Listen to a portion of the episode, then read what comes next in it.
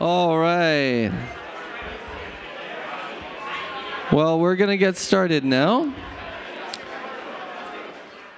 And if you're, you can just say to the person you're talking to, hey, let's finish this conversation over tea and coffee after the service.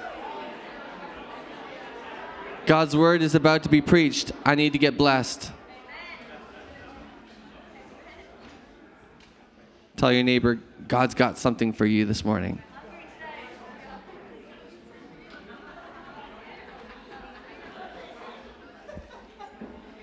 And if you've already had it, tell your neighbor, God's got more for you this morning.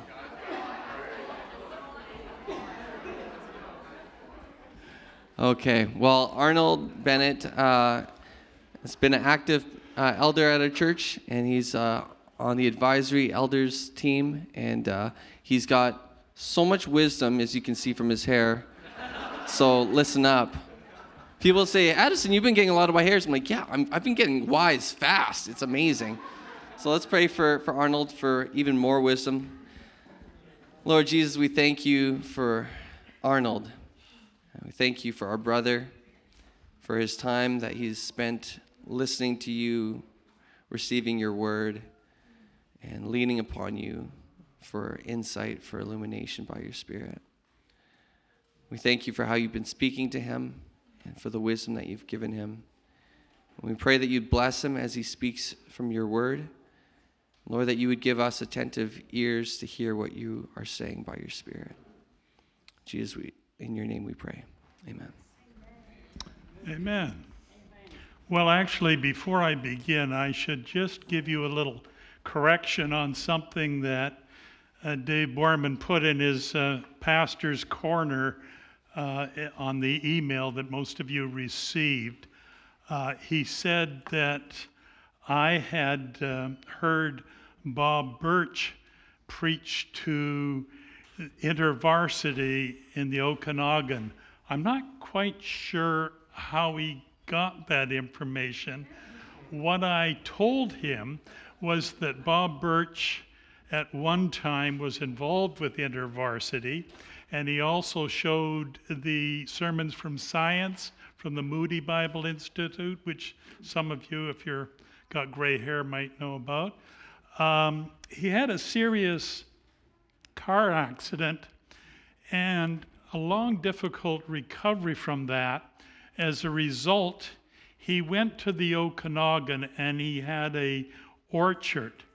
And as a teenager, I went with my uncles and cousins on a fishing trip, and they knew Bob Birch, so we stopped in at his orchard and visited him. So, how that got into that story in your email, I'm not quite sure, but that's the correction. Okay, um, we're in Nahum this morning. We've come to it in our series. It's one of the so called minor prophets. They're called minor prophets because they're shorter books as opposed to the major prophets, which are longer books. It's maybe not one that you're too familiar with. In fact, when Addison asked me to speak on Nahum, my enthusiasm was somewhat restrained. I did say that Nahum wouldn't have been my first choice as a book to preach on, but it probably wouldn't be many others' first choice either. And um, but um, I also said that I believed every book in the Bible ultimately points us to Jesus. So I believe that the Holy Spirit will help us to ferret that out this morning. And I believe He will. What I didn't say to Addison is how many others have turned you down before you got to me.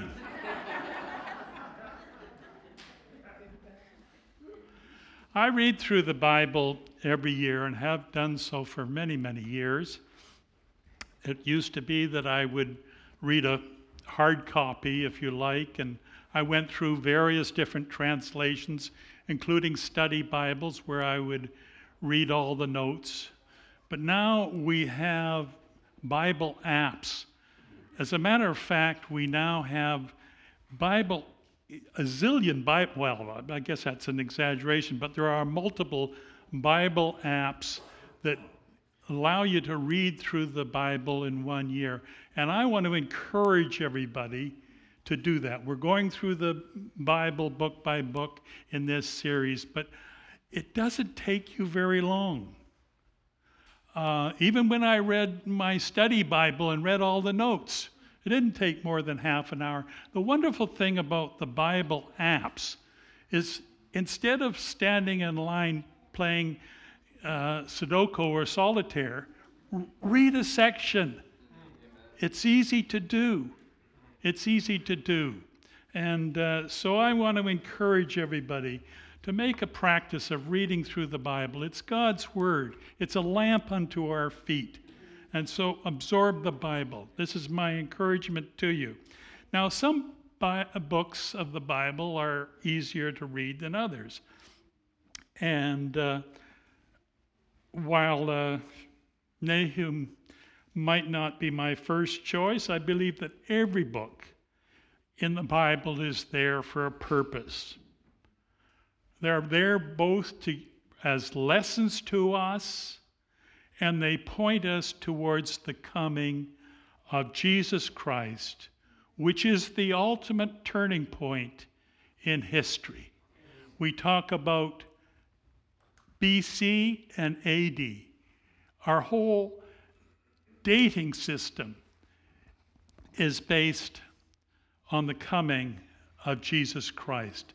That is the turning point in history. Nahum is a short book. It's only three chapters, which is, of course, why it's called a minor prophet. Uh, we could actually read through this whole book this morning, but we won't. We will instead read a few select verses, and you may follow along in your Bible or your Bible app or whatever you're using. Some Old Testament prophecies are clearly fulfilled in the New Testament. Others leave us with maybe more questions than answers. Are they yet to be fulfilled? Were they partially fulfilled? Is there some more uh, complete fulfillment in the future? Or did something happen? Did something change? Uh, the outcome, be, were they conditional prophecies? For example, in Jonah's uh, prophecy of destruction to Nineveh, which we're going to refer to a bit, there was a change. They repented. And so the prophecies of doom didn't happen. Others, is it disobedience? Was there disobedience and why the good things didn't happen? Now, there are others, like Daniel's prophecy, which have amazing historical fulfillment. And Nahum is one of those prophecies. This is what we're going to look at first this morning. Fulfillment of a prophecy is the best evidence of its authenticity and of biblical scripture itself.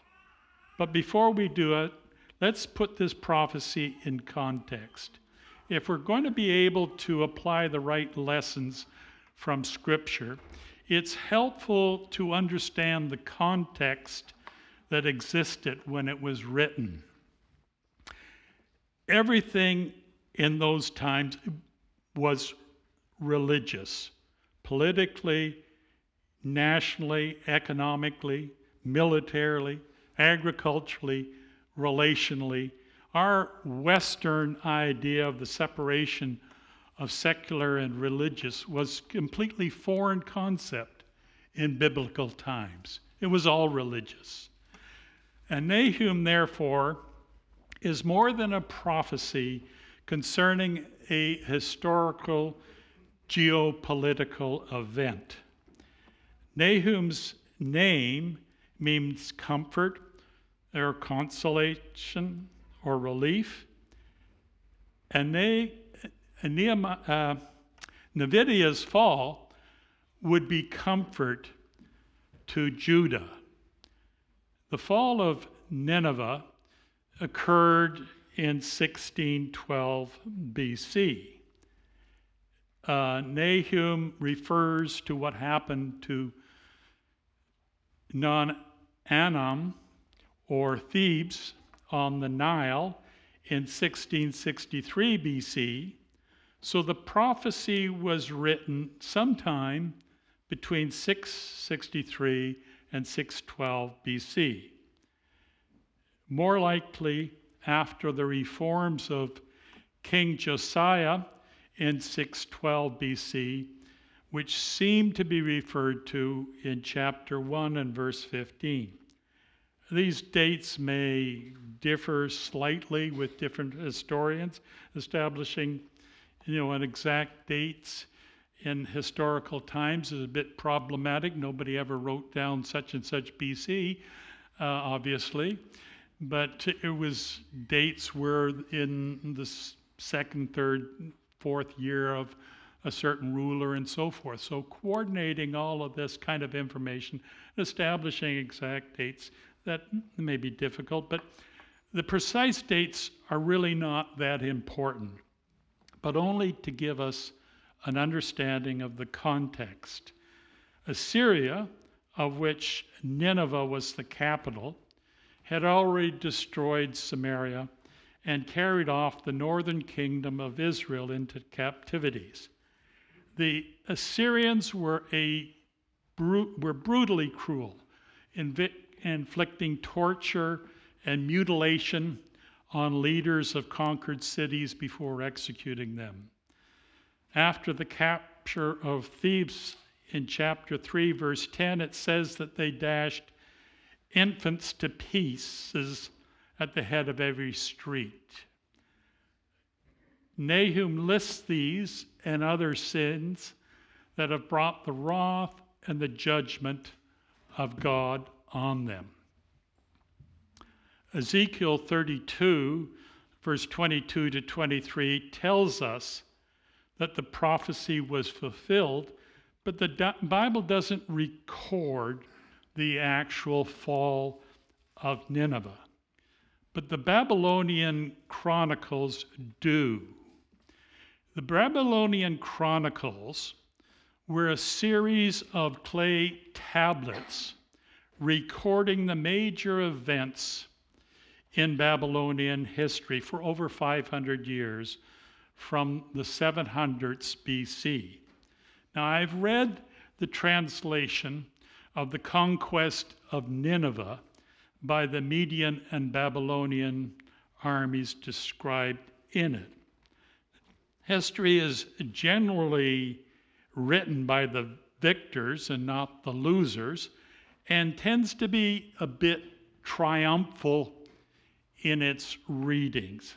That's not so with the Babylonian Chronicles. It was basically written by accountants and therefore about as exciting to read as you might expect. It does tell how Nabopolassar of the Babylonians and Sia Ares, king of the Medes, formed an alliance to conquer Assyria.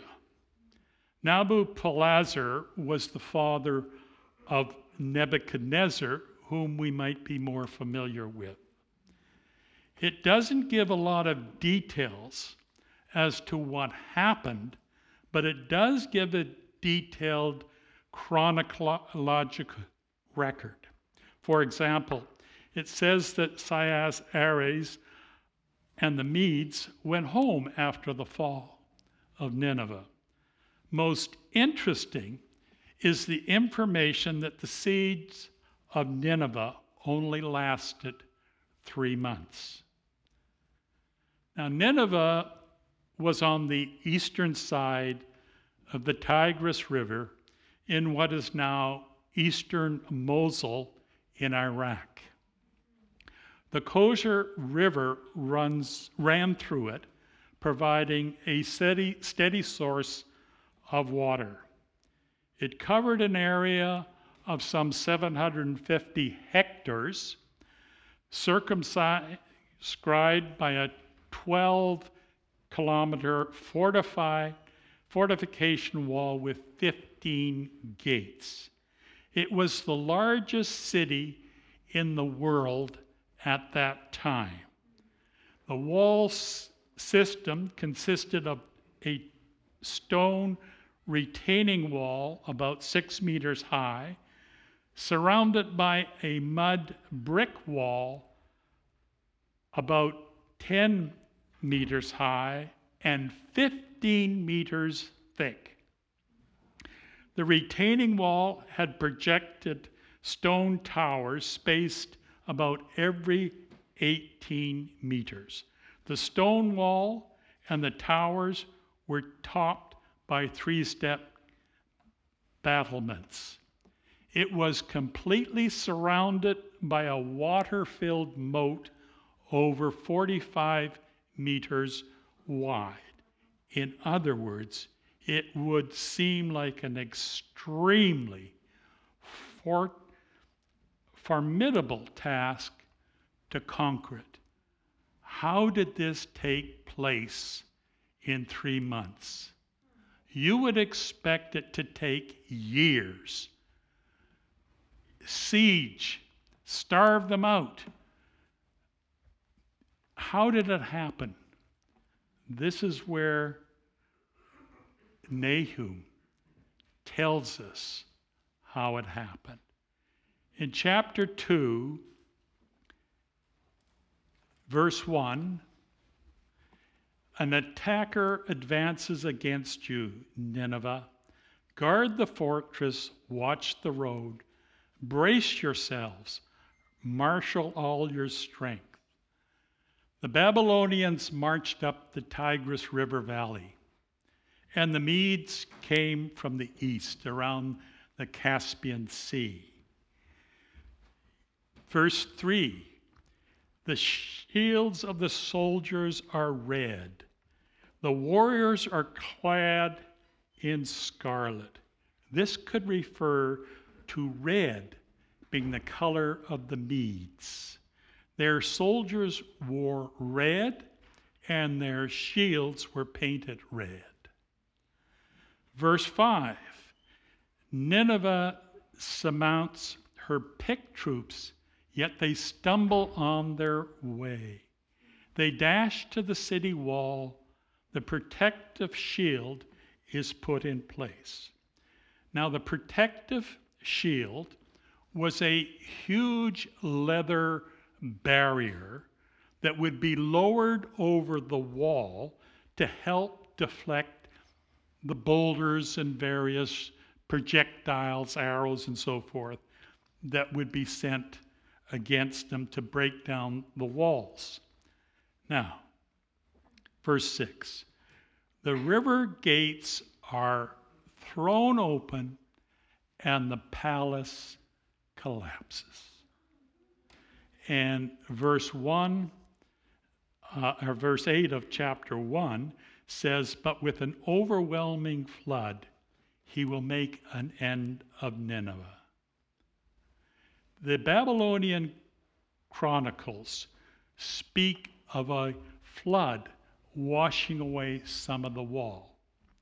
It is believed that there were existing floodgates to control the water that went in the, uh, the moat and so forth on the Khosr River. These could have made it easier to completely stop the flow. And they built up this flood of water and then suddenly released the water and it washed away the foundations of the wall. That's how it happened in three months. And we know that from Nahum's prophecy. Um, verse 7 It is decreed that Nineveh be exiled and carried away. The city was utterly destroyed, and ceased to exist. Chapter 3 and verse 3 describes the complete destruction and devastation. Charging cavalry, flashing swords, and glittering spears, many casualty, piles of dead bodies without number, people stumbling over corpses. Probably something we'd rather hear about than see. Verse 8 Nineveh is like a pool whose water is draining away. Stop, stop, they cry, but no one turns back. This could either be a literal event caused by the damming of the river, or it could be metaphorically for those who are fleeing the city. And verse 9 of chapter 2 plunder the silver, plunder the gold. The supply is endless, the wealth from all its treasures. Assyria's wealth was based on plundering other cities that it conquered. Now all that wealth was being plundered. And verse 10 she is pillaged, plundered, strips, hearts melt, knees give way, bodies tremble, every face grows pale. And chapter 3, verse 16 says, You have increased the number of your merchants till they are more numerous than the stars in the sky. But like locusts, they strip the land and then they fly away. All these merchants who had grown rich and profited by Assyria's conquests were left in despair and destitute. And verse 11 of chapter 2 Where now is the lion's den, the place where they feed their young, where the lion and the lioness went, and the cubs with nothing to fear? Now, the lion was very much a part of Assyrian culture and architecture. Uh, there were many lion sculptures in Nineveh, including at the city gates. Perhaps a little like the Lion's Gate Bridge, only these were much bigger. This might be a metaphoric reference to the elaborate palace where the king and the high officials lived. There is some suggestion that the king might have committed suicide. In any case, palace was consumed by fire and no one survived. Over the next centuries, the winds blew the desert sand over the site and it wasn't till the 1800s that archaeologists started to dig at the site and found the ruins. Well, what lessons can we learn from this this morning? And how does it point us to Jesus? Our first is we are by nature in rebellion against God.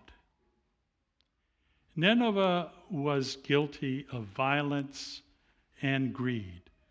Verse 1 of chapter 3 says, Woe to the city of blood, full of lies, full of plunder, never without victims. As I said, many had grown rich from the pl- plunder of conquered lands. And verse 19 of chapter 3 says, all who hear the news about you clap their hands at your fall. For who has not felt your endless cruelty? Now, from Genesis to Revelations, it's a story of man's rebellion against God.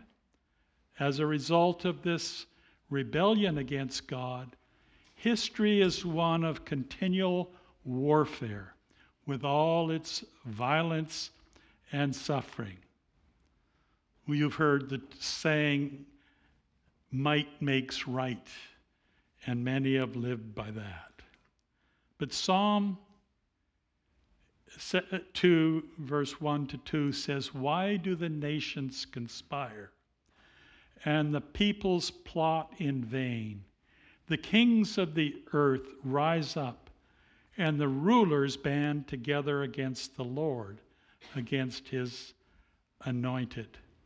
It is not only the geopolitical strife that we see in history, but in the behavior of societies themselves and the laws that they pass.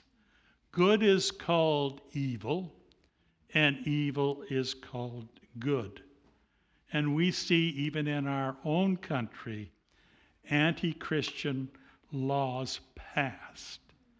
It's interesting that our federal government, with all the issues that we face as a nation, made its first priority after the election to pass a law banning a red herring, so called conversion therapy.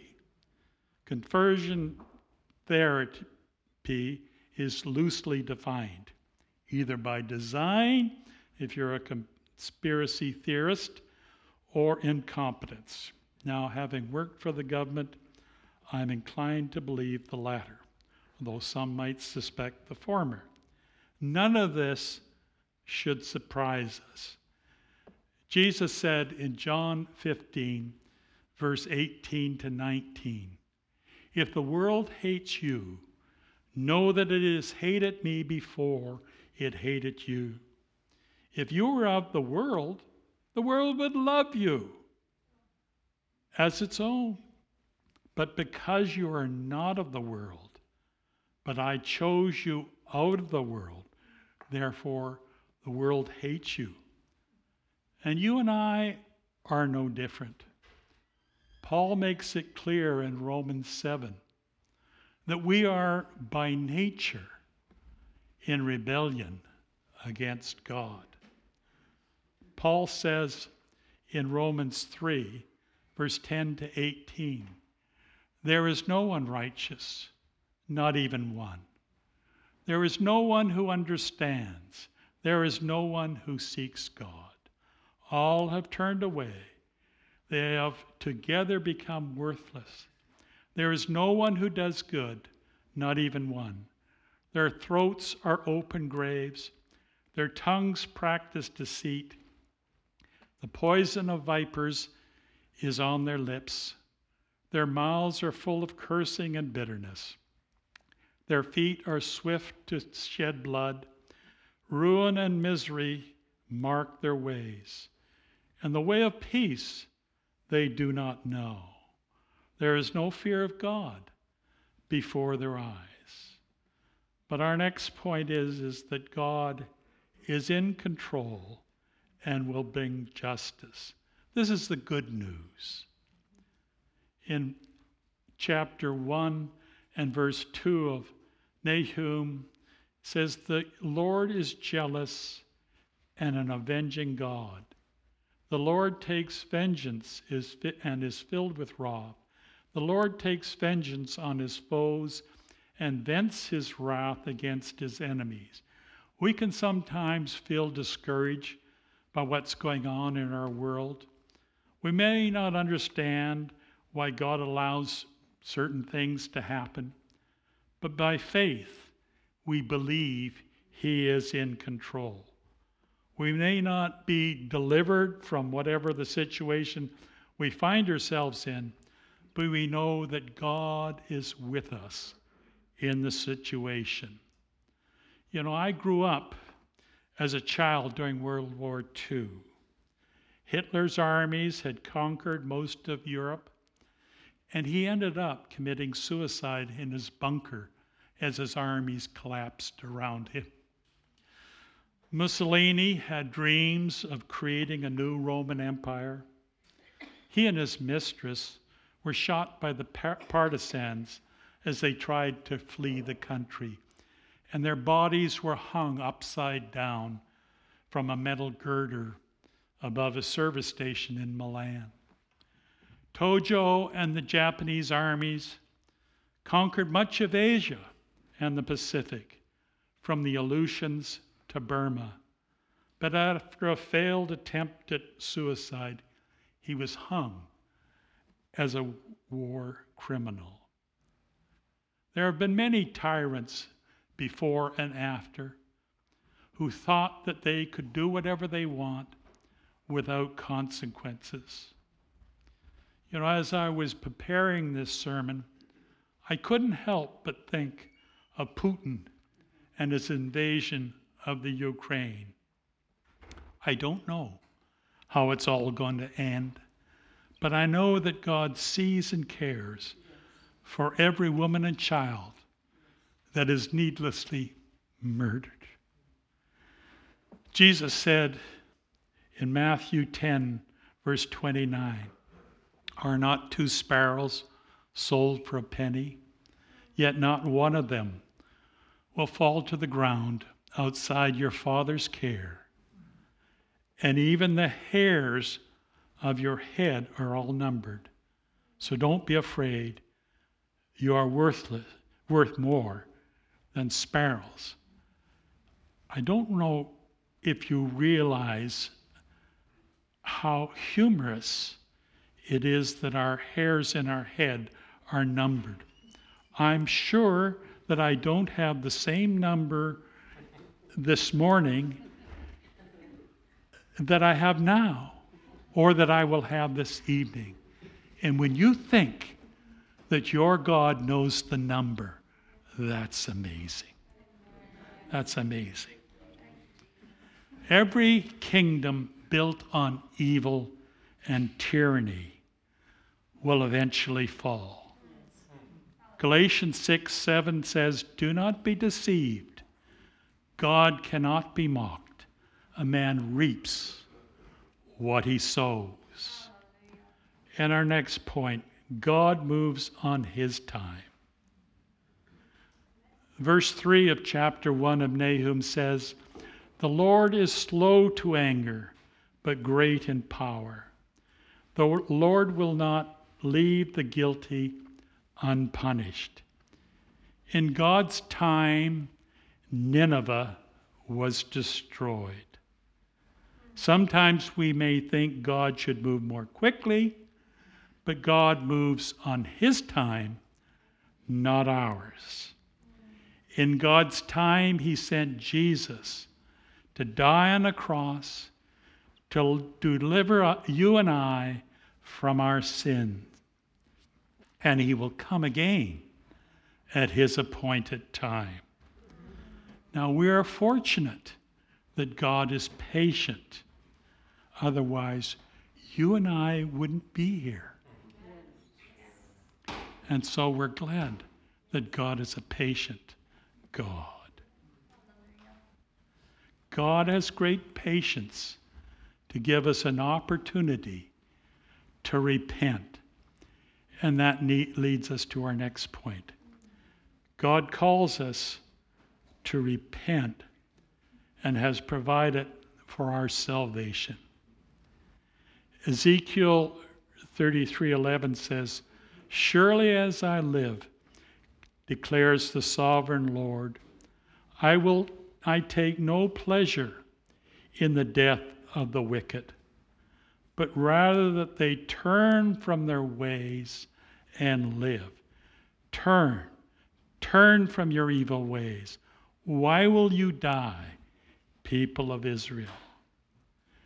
That remains God's appeal to you and I today we can, through faith in Jesus Christ, blood shed on the cross, be delivered from the penalty of sin, from the power of sin, and ultimately from the very presence of sin. Verse 7 of chapter 1 of Nahum says, The Lord is good, a refuge in times of trouble. He cares for those who trust in him. And verse 15 Look there on the mountains, the feet of one who brings good news, who proclaims peace. Celebrate your festivals, Judah, and fulfill your vows. No more will the wicked invade you. You will be they will be completely destroyed. And Isaiah 52 7 says, How beautiful on the mountains are the feet of those who bring good news, who proclaim peace, who bring good tidings, who proclaim salvation, who say to Zion, Your God reigns.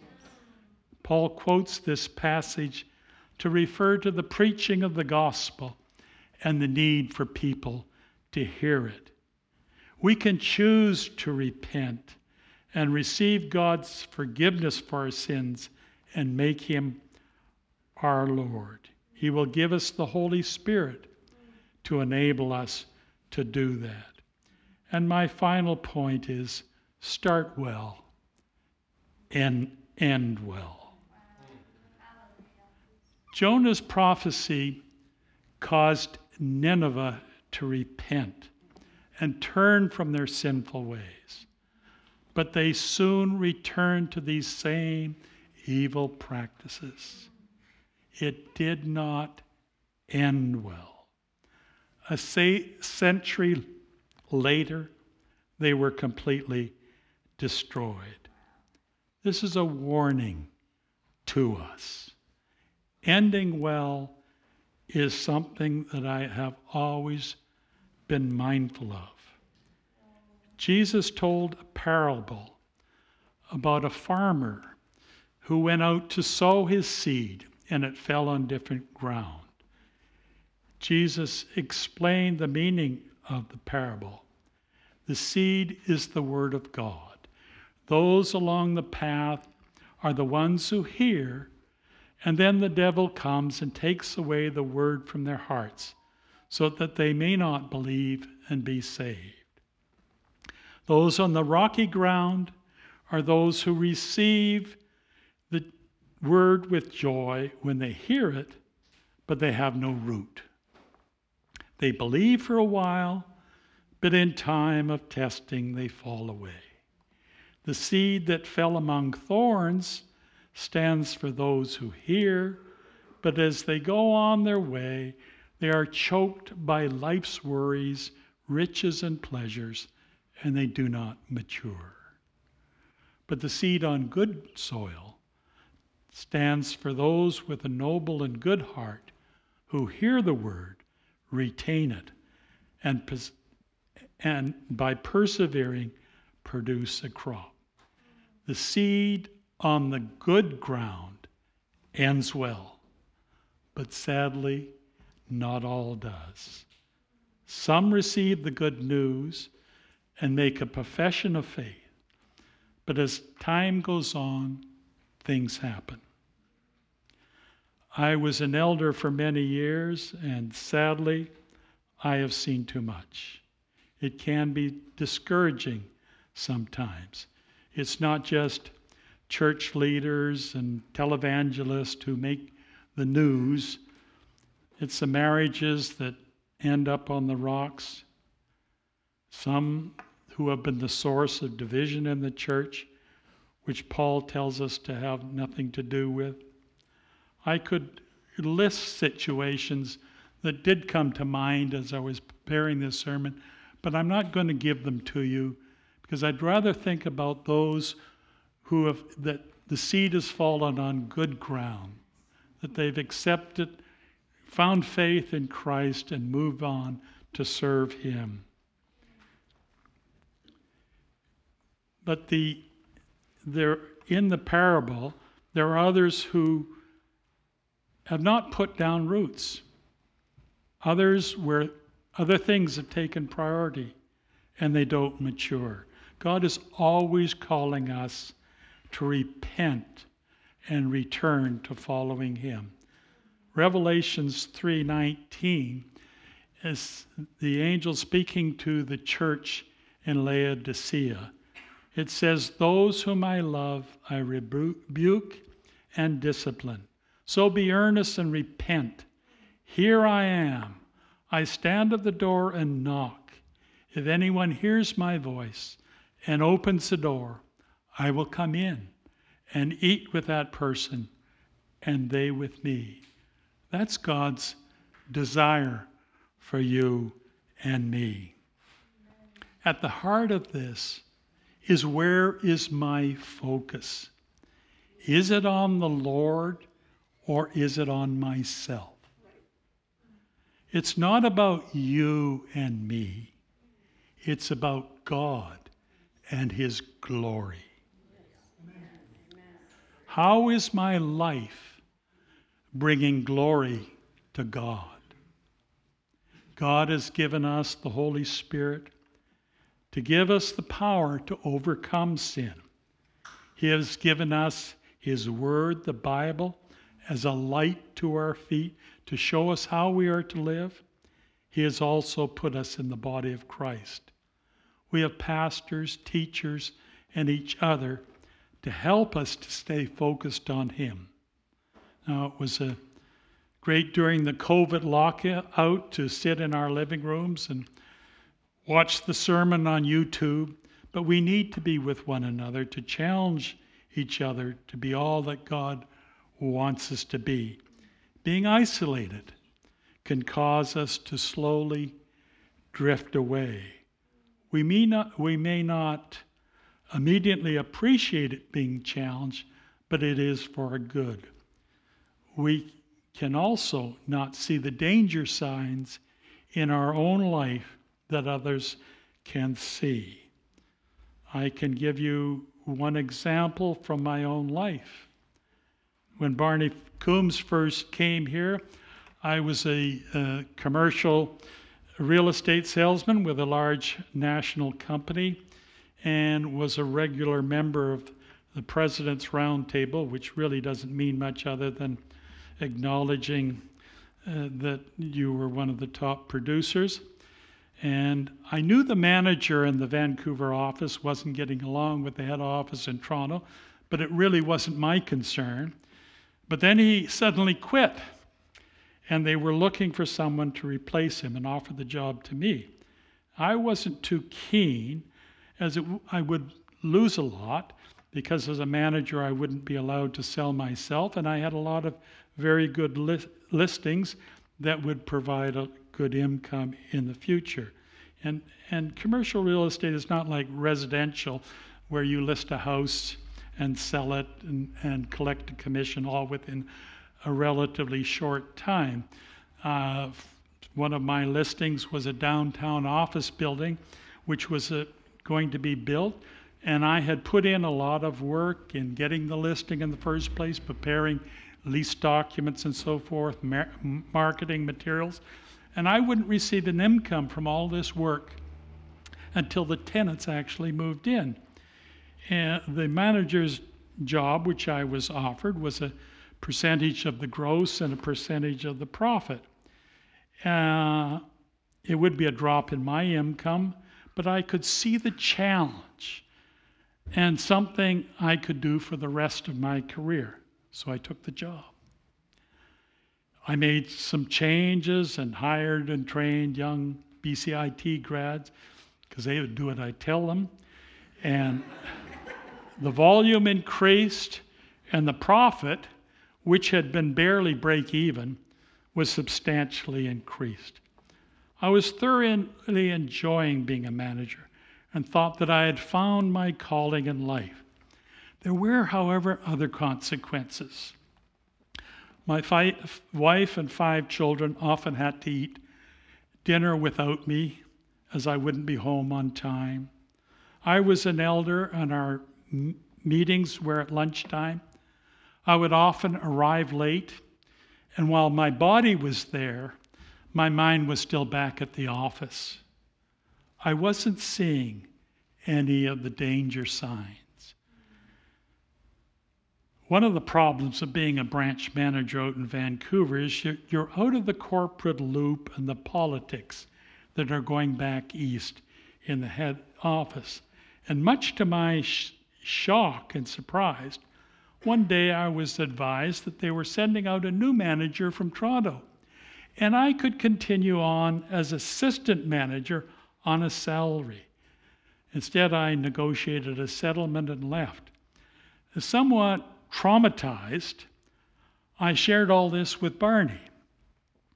His response was, You know who's responsible, don't you? I thought, This must be a theological question. so I answered, God. Barney said, No.